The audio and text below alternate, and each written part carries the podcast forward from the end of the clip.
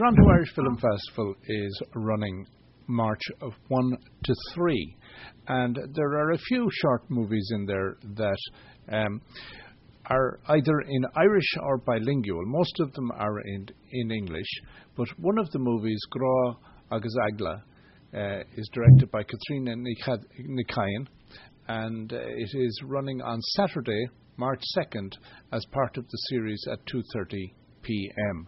And they are all being screened at the Bell Lightbox which is at 350 King Street in Toronto. And the website, if you want to get tickets, by the way, is www.toirishfilmfest.com. And Caitríona is here to have a chat with me. Uh, Grá and Eagla is a short documentary examining Irish people's attitude towards uh, the Irish language. And the story follows comedian Anya Gallagher as she prepares material for her bilingual stand up comedy show giving her an opportunity to explore why so many Irish people feel passionately about the Irish language but lack the confidence to speak it. And it isn't. It's the short film is bilingual. It's in Irish and, and in English.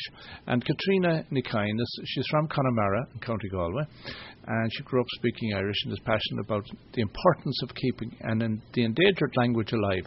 Uh, and Katrina has a background in journalism and television production and is particularly interested in documentary filmmaking. Tafalcha Roth. Um, Has Connemara, um, mm-hmm. a wonderful, wonderful, wonderful spot with a, a rich heritage in every way, and uh, uh, the Irish language I know is vibrant and alive.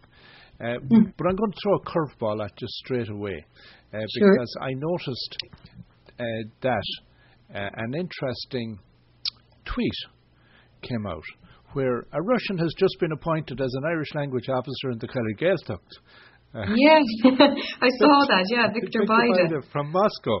Is fluent in Irish and will implement a language pl- plan for um, the uh, Údarás na Gaeltachta and, and uh, down in the uh, Rat, what? Uíbh Ráthach Peninsula. If, um, Right. What's interesting there is I saw another tweet that there was a response to that, and it was a, a guy and he said Sasnak me, and uh, that he was an Irish teacher, and we have some people here, uh, lots in Canada, who are Canadians who are fluent Irish speakers. Um, mm-hmm. So as I say, I'm throwing that in just before we we start. But so, what inspired you to run with this and to create a documentary? Um, well, I suppose um, it's something that's always interested me naturally um, because Irish is a language that I grew up with. I did all my schooling through Irish until I went to college. And it was only at that stage when I started um, going to university lectures in English that I that I was kind of seen as um, I suppose I didn't realise that there was anything kind of different or that or that it was unusual to kind of grow up I suppose speaking Irish really until until that stage. And then you're exposed to all sorts of different kind of attitudes um, towards the language and um, everyone kind of speaks about the reasons why why they don't speak it or that it was taught it was taught badly in school. And um, there was kind of a lot of I was always kind of involved in conversations about the language and f- feeling like I needed to to justify myself in um, speaking the language that I grew up with. And I suppose gr- making Grá as Eagla was uh, an attempt to kind of start and to explore that topic and um, the different perceptions that are out there and the different kind of maybe the fears that people have about speaking a, a, language at first when they're not totally comfortable with it. And uh, in terms of Irish, I wanted to kind of make an attempt at opening up that dialogue because I was hearing a lot of the same things from different people. There are so many people who loved the language and would love to speak it, but didn't get a lot of opportunities or just didn't feel confident enough with it.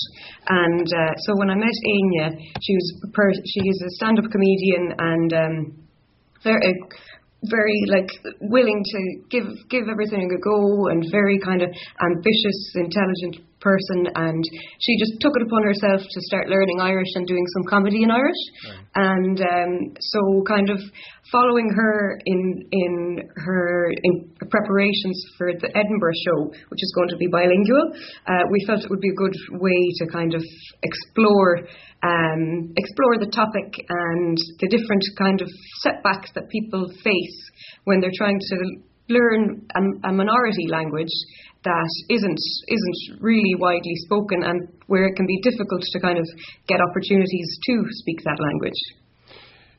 The um,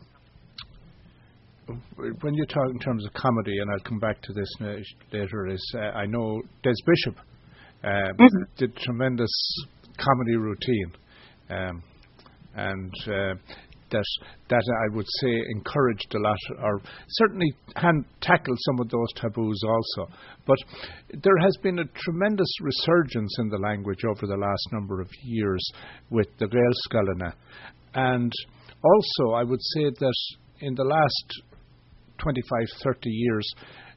At that time, back 25, 30 years, there was a certain political overtone to somebody who may have embraced the language if you went around and you had the fáinne on your lapel, uh, mm-hmm. stuff like that. Would you say that those things have changed, that the Gaelscoileanna have helped?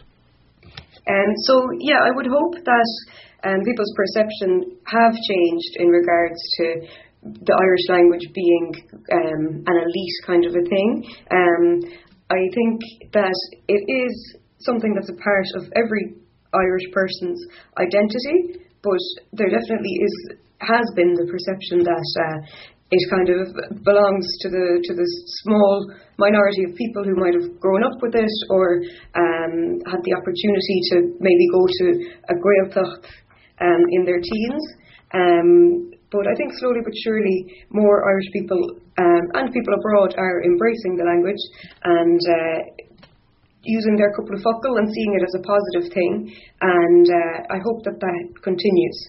Now, the other thing, uh, as we uh, mentioned at the beginning there, we know you have a Russian who has been appointed as the language officer, and it has um, spread to the point where here in Ottawa there is a uh, faculty, well, people can get a credit for the Irish language, and in some of the other universities across Canada, that's also the, the case as well. And um, it's been seen as something uh, when you get outside of Ireland. It's seen in very much in a different light, I would say. In a positive light? Yes. Yeah, yeah. Um, I've I've seen that as well. Like, um, I a friend of mine from Italy introduced me to um, a friend of hers who goes by the nickname of Chippy the Irish Hippie. And uh, although he has no um, he has no Irish heritage that he knows of, he went he came here to Ireland for um, a visit once to visit a relation of his, and he just fell in love with the music and the language. And he went home to Bologna in Italy and took it upon himself to find somebody who could teach him the language and teach him Irish dancing. Mm. So um, I definitely have noticed that. And also, um, I play football with an Irish language football team here in Galway. That's actually how I met Anya, the, the lady who's in the documentary we made. Okay. Um, and on that team, we have a mix of people from all over the world. There's Canadians, um, Americans, some Germans, some Spanish women, um, and everyone kind of embraces the language and makes an effort with the language. And uh, it's great, and it inspires other Irish people to do the same. And uh, it's all in a very positive light, and there's no kind of there's no pressure on anybody. There's no like um, embarrassing anybody. So, Caitríona, the documentary itself, it's a short film. How long does it run? Uh, it's about 15 minutes. Okay. Um, we could have we could have made something longer, or we could have made a few different a few different versions from the amount that we filmed. But um, yeah, so 15 minutes is the version we were asked to, to make um, for the funding scheme that it was made under. Okay. So um, yeah. Caitríona, have you any other plans to direct and produce any more short films? Uh, absolutely, yeah. I have a few things that I filmed there last week. Um, we did, or not, excuse me, not last week, last year. Um, that I still kind of have in the can and I need to edit. Right. um, so I've those bits on the go. Those will just be like little short, short documentary pieces. Um, and then I have some ideas for some bigger projects. Um, I'm just kind of contemplating now when I will go ahead and kind of keep working with them because there, there are projects that would would take a large chunk to to see them through, large chunk of time. So I'd be looking at committing like between three to five years, I'd say. Um, but they're stories worth telling.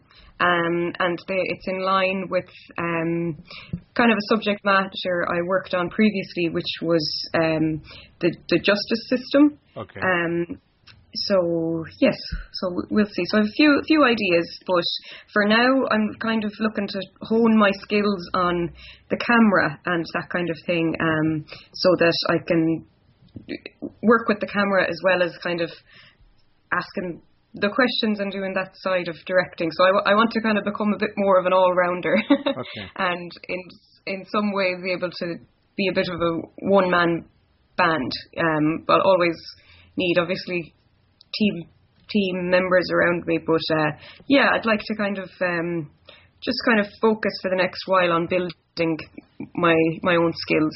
Okay.